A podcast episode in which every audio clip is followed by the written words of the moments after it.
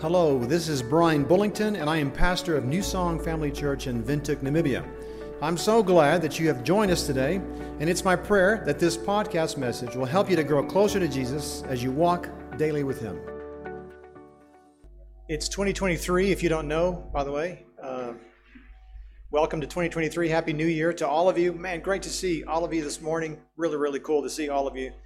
Uh, it really is good to be back. One of my goals, I, I, set goals for myself for 2023. I hope you did too.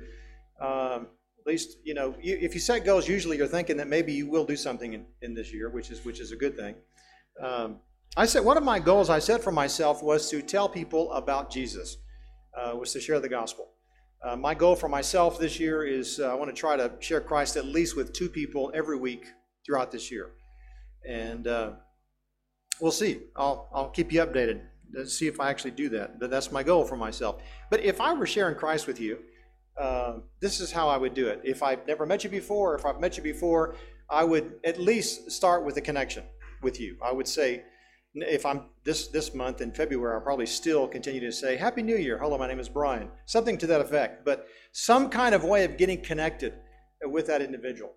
And then I would move from that connection point because I don't want to get stuck, you know, on the connection.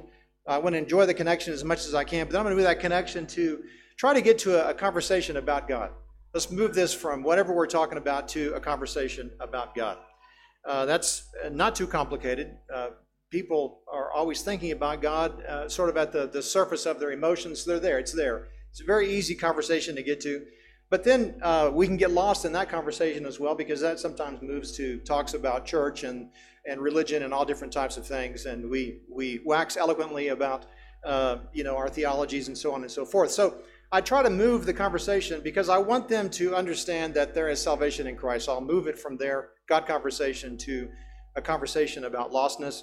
Basically, we have a problem. We are lost without God, and I'll move it. So I'll move it from uh, how you doing, get connected. Then I'll move that to a God conversation, which then will bridge me into a conversation about our, that we're lost without Jesus Christ.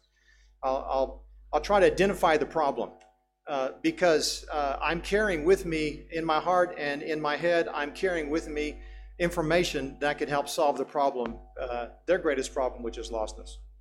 Uh, this year, by the way, I hope you're with me on this, but I still believe the greatest problem in the world is not political, the greatest problem is a disconnect with our Father who made us. That's the greatest problem in the world today, is a, is a broken relationship with our Creator.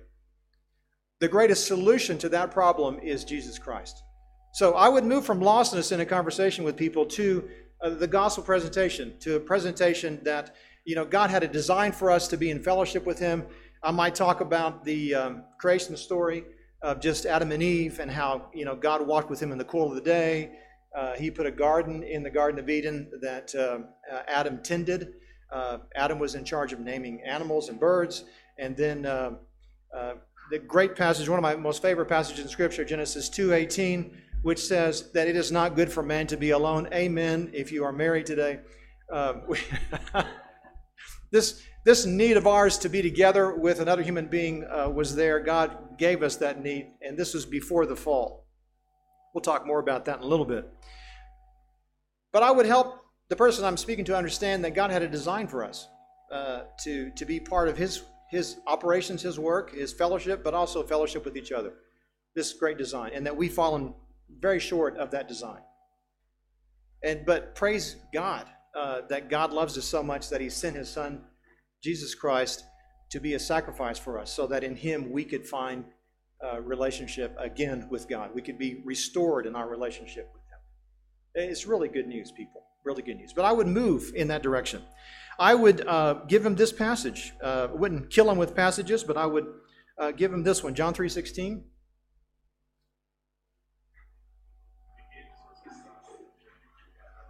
There it is. I think most of us know this. We've seen this in uh, at soccer games, football games. We've seen this all over the world, right? This is a common and known passage of Scripture. For God so loved the world that He gave His only Son, that whoever believes in Him should not perish but have eternal life. I would speak about this amazing gift that God is wanting to give the person I'm speaking to, and I would encourage them uh, to decide to follow this man, Jesus Christ. I would lead them in a prayer based off of Romans 10 9 says, Because if you confess your mouth that Jesus is Lord and believe in your heart that God raised him from the dead, you will be saved. It's pretty much how I would I would walk with someone. And uh, depending on who I'm talking to, I might go, you know, I might go deeper in certain areas, or uh, I might even make it shorter. Sometimes when I'm trying to share Christ with somebody, uh, I only have about two or three minutes. And uh, you know, you can share the gospel, or at least what God has done in your life, in a short amount of time, no matter who you're talking to. It could be the the cashier at a grocery store. It could be the guy pumping pumping fuel in your car. But many, many opportunities to share the gospel. This morning, uh, maybe you're here because you've already made this decision. Maybe you're a child of God, like me. Uh, I'm a child of God. Uh, God has changed me. I'm His. And maybe you're here this morning because that's true for you. Maybe that's not true for you. If it's not true for you, I want to talk to you some more. But here's the deal. One of the things I've realized as we're making our goals for the new year uh, re- regarding our faith. Uh, if you've made a decision to become a child of God, so that's what you've done. If you're a child of God, it's a decision that you've made. You've placed faith in Jesus Christ, and you are now his child. And that's it, right? That's where it stops. We don't do any more. We have our fire insurance, right? We get out of hell free card, and uh, we are we are now okay. But there's not a single one of us in this room who believes that, right? That everything is just sorted. Uh, none of us have experienced that life. I know that all of us who've chosen to place faith in Jesus Christ, uh, that there were steps afterwards, right? I know that's a fact, or else you wouldn't be smiling today. The fact of the matter is, is that the walk of faith is a walk of faith, and it involves our active response. I believe that once we give our life to Christ, and that's sort of, we become a child of God, that is done. And that's done for eternity. We become a child of God. I then believe we enter into a phase of life where we have a choice to make. And I believe uh, uh, these are uh, possible three options of how we operate. Let me put these on here for you. Option number one is that after we become a child of God, we do nothing. We, we sort of embrace what I would call an inactive faith. All right, we say we have faith in God, but we are doing absolutely nothing about it. I also believe there's this possibility that you might do something, but it may be more of a reactive kind of a faith. So you might have a reactive uh, approach to faith, that you kind of res- respond to stimuli. So whatever comes your way, then you then you have an answer for it, or you try to figure an answer out on the spot. Uh, this morning, uh, I want to encourage us to think about this option, the third option, which is a, a, a planning kind of a faith, a proactive faith, investing faith, to think about investing in the future. Uh, let's look at the first one, uh, do nothing faith. And if we want to go back to just the do nothing faith, that would be great. Um, and let's see if maybe this is where you are. This is an interesting uh, decision to make after we decide to become a child of God, after we place faith in Jesus Christ. Then we make the decision to do absolutely nothing. This is a, an interesting one, but I think most of us in the room have made that choice at different levels or a bit at, at, at different parts of our journey as we've been trying to follow Christ, but uh, we just stop. We just, okay, I'm a child now, I'm just going to wait to receive. The, the interesting thing about um, Scripture is that Scripture will not allow us to do that. If you, uh, if if this were true, if it were true that once we come to faith, we do nothing, we just receive, then honestly, the what we have in writing, the Bible, should really stop after John 3:16, right? There should be no more help past John 3:16. For God so loved the world that he gave his only son, whoever believes in him should not perish but have everlasting life. Amen. Hallelujah. And then no more writing, no more instructions. But of course, we know that's not the case. There's so much more written and so much more instruction after John 3:16. Uh, we see this uh, uh, throughout. I'm going to give you some of those passages in just a moment. But why is it that we choose to do nothing? I think for many of us, it's because maybe uh, before we came to faith, we were maybe victimized. Maybe we were the recipients of, of hurt. Uh, maybe things were done to us that were, were hurtful, painful.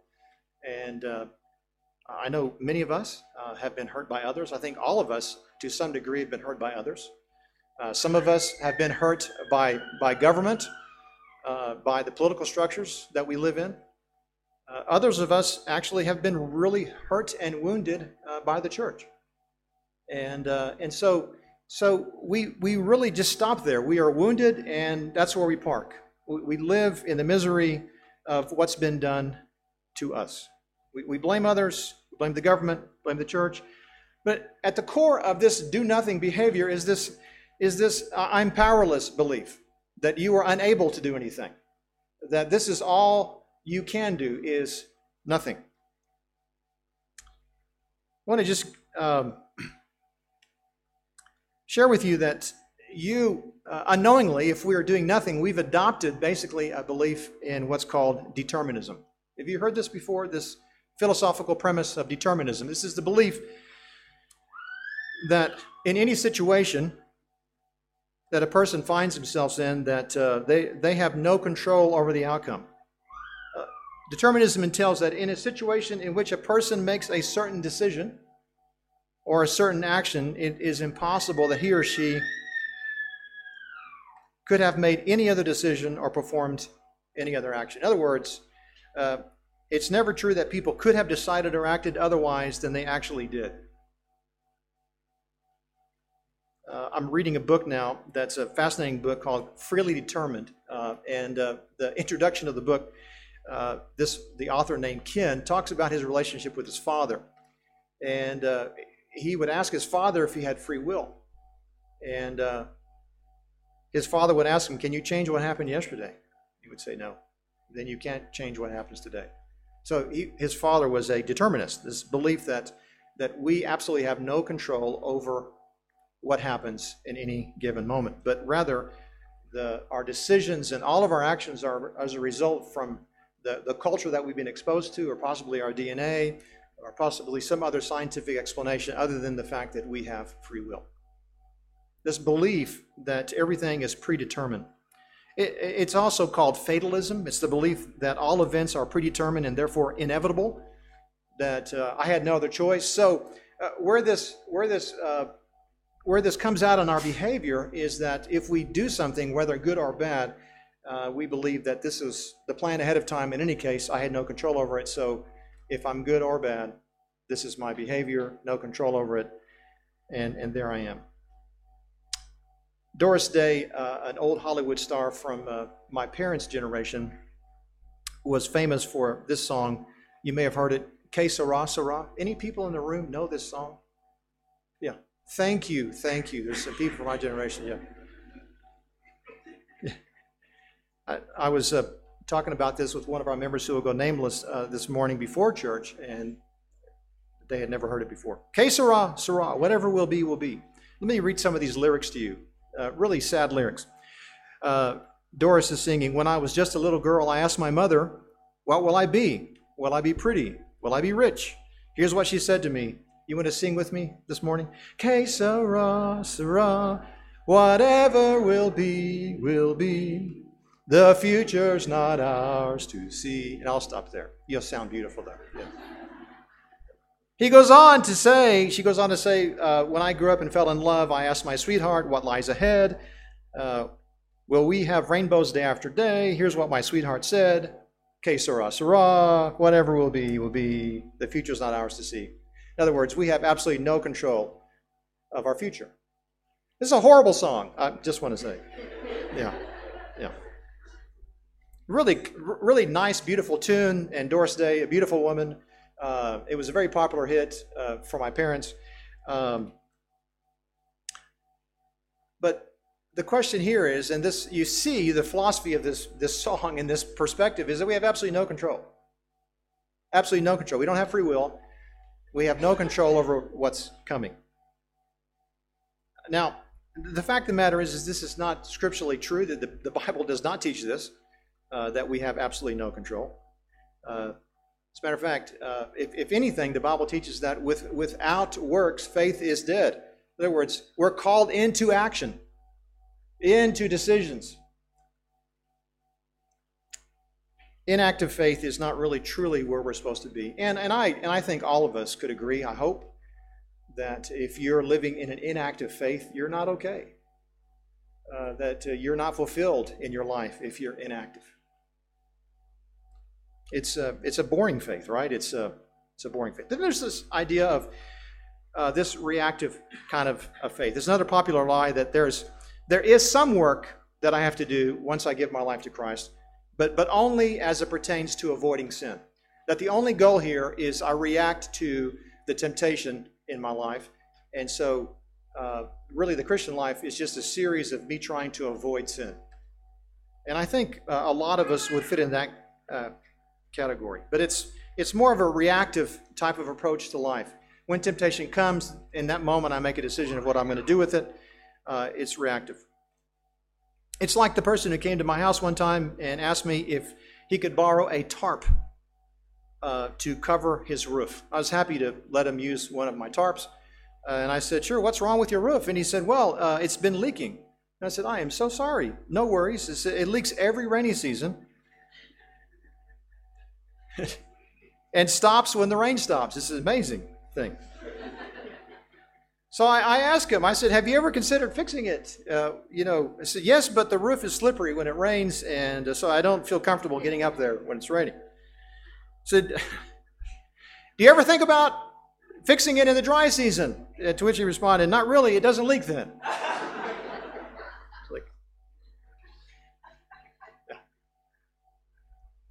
uh, let me give you another one that maybe some of you can relate to. Uh, I have a flat therefore, on my car, so I put on the spare.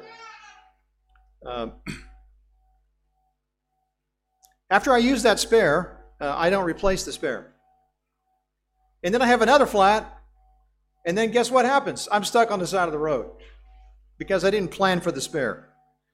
You guys don't have to confess this morning, but how many of you drive cars without spare tires this morning? Maybe you are reactive in how you approach life. One of our greatest complaints against the faith is usually based off this belief that faith that faith's only byproduct is the end of fun. The only thing left now is to avoid sin at all cost. I've heard this before. Since I came to Christ, I don't party anymore. To which I always ask them, What do you do instead? And very often, this is what I hear nothing followed by my life is lonely and boring. Yeah. That's a reactive faith. It's a great thing to stop partying, especially if it's ruining your life. But replace it. Replace it with the life that we have in Jesus Christ. One of the most bizarre beliefs, I think, in this reactive kind of a faith world is this that my future, this is the belief, that my future is completely in God's hands and His control. I have no control over my destiny, but I have total control of my present. Isn't that an interesting perspective? It's this belief that somehow I can control whatever comes to me day by day. I can respond to that, but I have no control of my future. It's an interesting, I think, conflicting belief pattern. I can't invest in Christ, is the premise of this belief. I can't invest in Him. I can only fix today. Or possibly this third option a proactive faith, an investing faith. And I think that's what God is inviting us to. Now, if I shared Christ with somebody, they gave their life to Christ, uh, I would encourage them to, to confess that, to share that with family and friends that, about their, that they become a child of God. And then I would invite them to openly uh, get baptized, to, to show that Jesus Christ died and rose again. We would invite them to baptism. But following baptism, I would say, hey, why don't you come be part, or even during that time, I would say, come be part of our fellowship. And come be part of the work and activity of the body of Christ, which is the church. Come be part of us. Start getting into God's Word.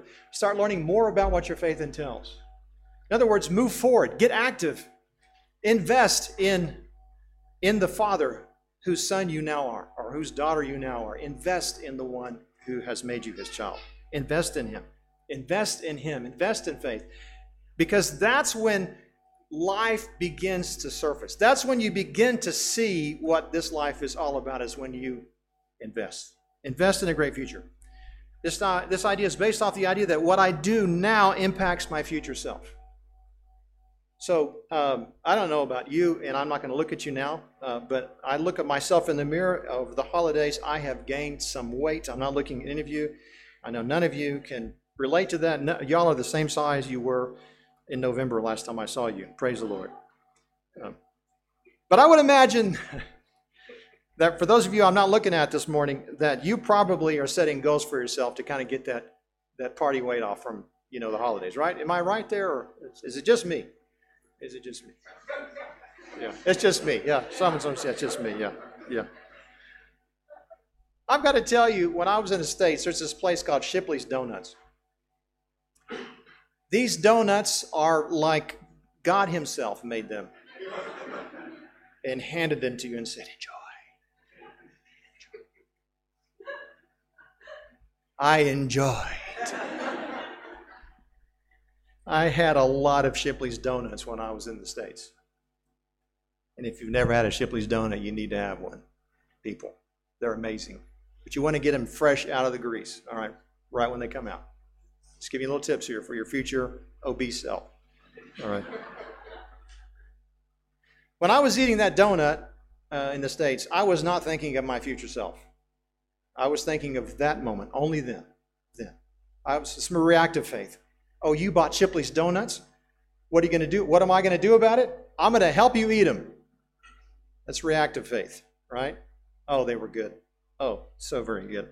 So good, it inspired me to buy more donuts on another day, to which I consumed. Beautiful, amazing thing. Let me stop there. I think donuts are getting too great a praise this morning. What's happened then now is that I'm back. Uh, I've set goals now to get the weight off my body because I don't feel so good with the extra weight. And I'm not enjoying the weight loss program. It's not fun. But I am convinced that my future self will say thank you to, to this guy here who's suffering now trying to lose weight. I'm positive my future self will be so grateful. If we can realize that as we invest in Jesus, we invest in him. We're told in Galatians to sow into the Spirit, to invest in him. There is life. There's amazing life. That when, when you experience that life in the future, your future self is going to say, Thank you, self, for your investment that I know was difficult in the past. It, it could be that uh, the sacrifice would be you getting on your knees before God and agonizing in His presence to work out your salvation with fear and trembling, the Bible says. Agonize. Make sure you are right with God. Do the work. Agonize with Him to sort out where you are with God. That takes work, and it's not easy. It's possible that you need to do the agonizing work, like I did this morning, of confessing that I ate donuts. You, don't even, you might need to confess. All jokes aside, you might need to truly confess deep problems and, and work with God to God speak to you directly. But do the work. Do the work. Your future self will say, Thank you.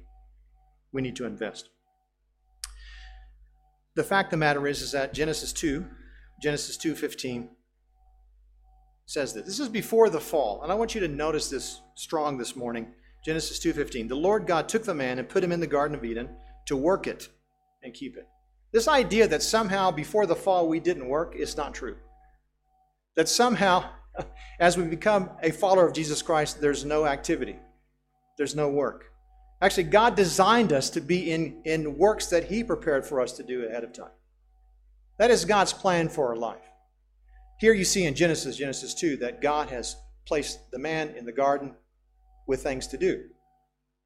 Now, granted, the soil he was working in was, was very, very uh, fruitful. Uh, everything he did uh, yielded incredible fruit. You see this curse later, once they've disobeyed God, God increases their work. That makes the work harder. And also, the ground is cursed. So now, when he works, he plants seeds, there's not going to be the kind of yield that he had before. Uh, it's basically put, it's made work sour, make work hard. All of us can relate to those conditions, right? All of us have probably been in work experiences that we don't enjoy. Even now, we don't enjoy because they're just so hard. And there doesn't seem to be a lot of fruit and purpose in it. Uh, Genesis 2:18. then the Lord God said, It's not good for that man should be alone. I'll, I'll make him a helper fit for him. So God's design in your faith, this investing faith, is that you would work but that you would also be in fellowship. You would be with others. That, that's the design. And so, as a follower of Christ, investing faith means that I'm going to invest in His work and I'm going to invest in His people. With me, everybody? I'm going to invest in His work, what He's planned for me to do, not more or less than exactly what He's planned for me to do. And I'm also going to invest in others, in His people. That's why church is so important. That's why we come to church, so we fellowship together. That's why we serve each other. That's why our spiritual gifts are given to us, so that we can administer God's grace to each other in the body of Christ. So we are called into God's work and we are called to God's people. This is the plan. That's an investing kind of a faith. Uh, Jeremiah 29, 13 to 14. You'll find me when you seek me with all your heart. And there's this idea of, of, of, of doing everything we can to discover Him and to find Him that all of our energies, all of our passions are towards Him. He's, and He says, He says, if you invest and look for me wholeheartedly, what? You will what? You'll find me. Uh, verse 14, I will be found by you. But John 3.16 is followed by John 15, the words of Jesus Christ himself. What does he say? I am the true grapevine, and my Father is the gardener.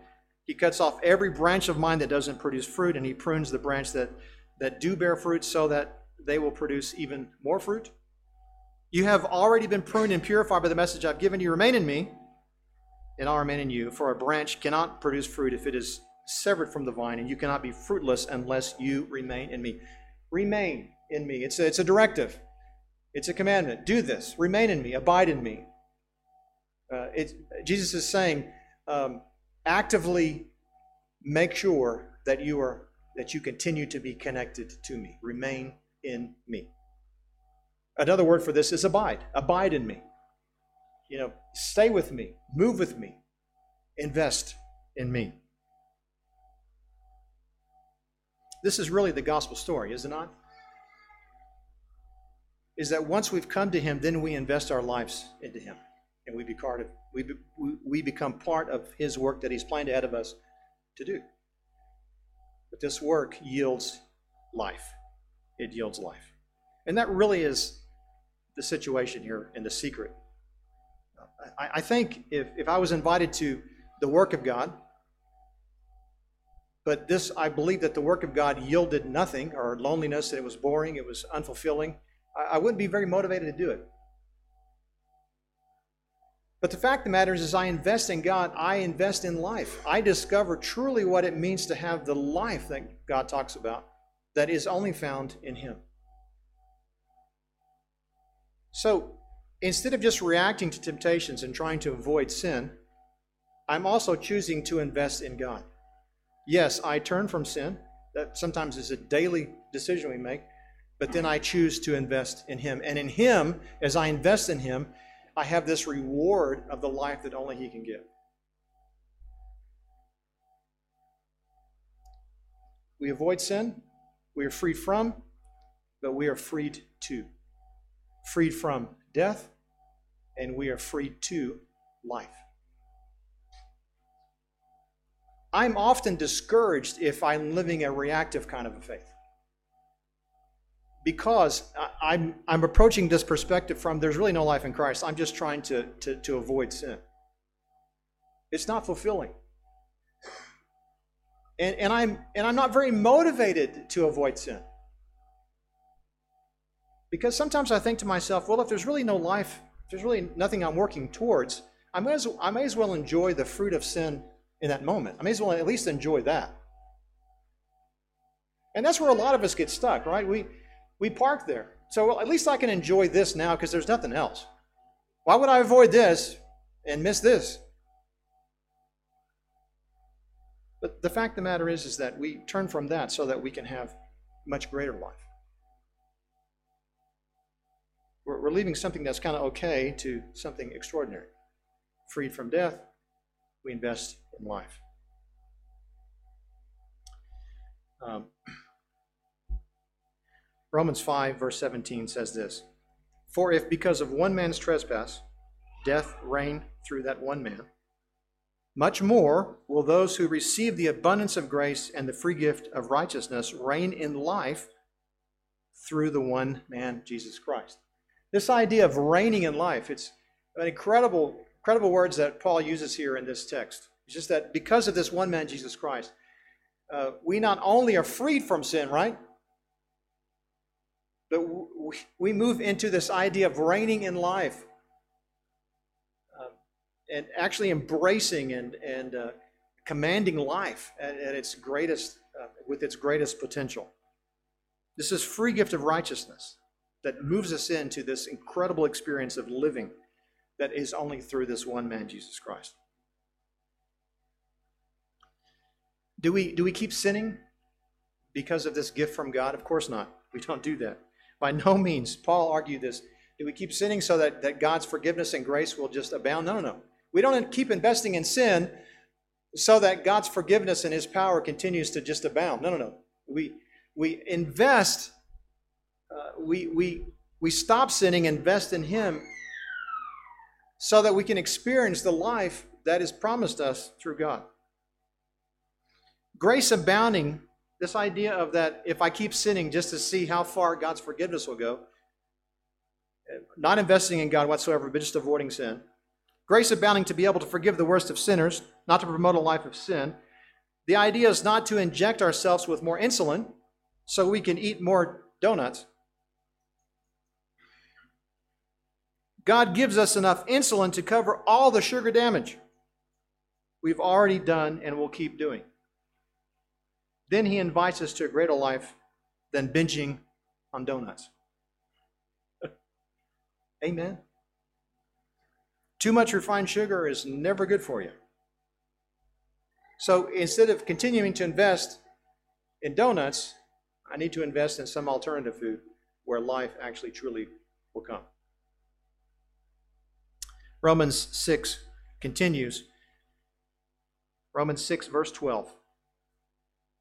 Let not sin therefore reign in your mortal body. To make, your, to make you obey its passions. Do not present your members to sin as instruments for unrighteousness. But, see the alternative here, but present yourselves to God as those who have been brought from death to life, and your members to God as instruments for righteousness. For sin will have no dominion over you, since you are not under law, but under grace. Yes, you've been delivered from sin. Yes. But now, as you continue to live this life, you have a choice to keep investing in sin, which leads to death, or to keep investing in Him, which leads to life. To me, that generates a lot of hope. A whole lot of hope. I'm not just avoiding sin, I am moving towards a life maybe that I've never experienced before as I invest in Him. We don't even know how great it can be because we've never invested deeply into Him. Our invitation to avoid sin is to, is to, the invitation is to avoid the death trap that sin is. And we're invited to life. Let's keep reading in Romans 6. What then? Romans 6 15. Are we to sin because we are not under the law but under grace? By no means. Do you not know that if you present yourself to anyone as an obedient slave, you are slaves to the one whom you obey, either of sin, which leads you to death, or of obedience, which leads to what? Righteousness. Look at verse 20 of Romans 6. For when you were slaves of sin, you were free in regard to righteousness. But what fruit are you getting at the time from the things of which you are now ashamed? For the end of those things is death. What he's asking here is when you when you can had a life of constant sin, what was the fruit of that? What was the result of that? He says the end of that was what? Death. But now that you have been set free from sin and have become slaves of God, that's please hear that in a positive sense the fruit you get leads to the satisfaction and its end, eternal life. For the wages of sin is death, but the free gift of God is eternal life in Christ Jesus our Lord. And people, that eternal life is here. That begins here.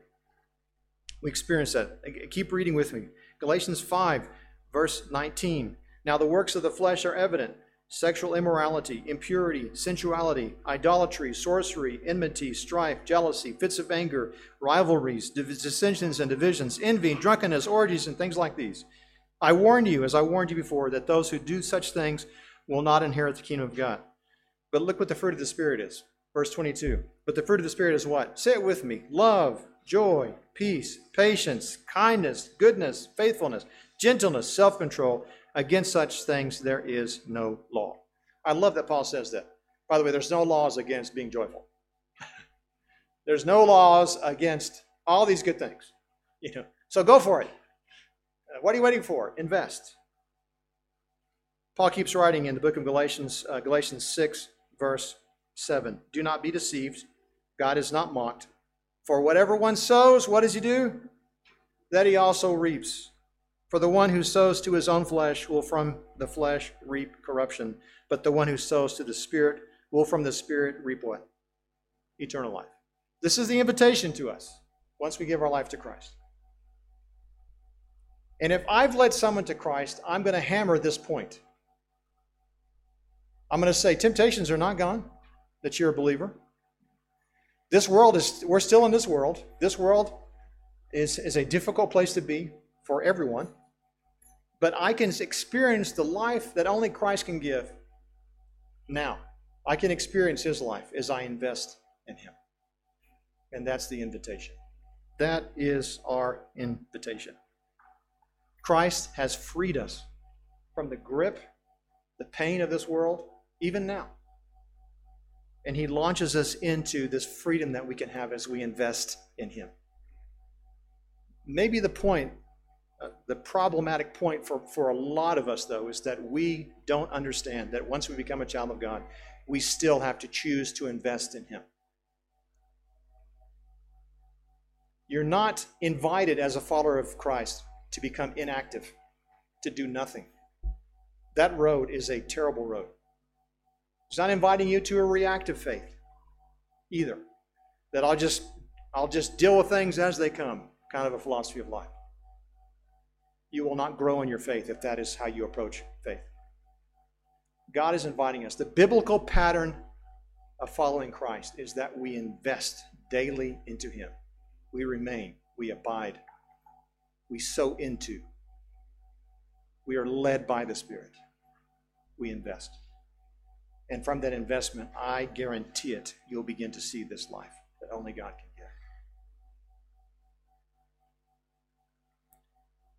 I've been freed from death, and I've been freed to life. Wow. This is Rico Veka, and I am also a pastor at New Song Family Church. I want to thank you for listening to this message today, and it is my hope that you will join us again for another New Song Family Church podcast.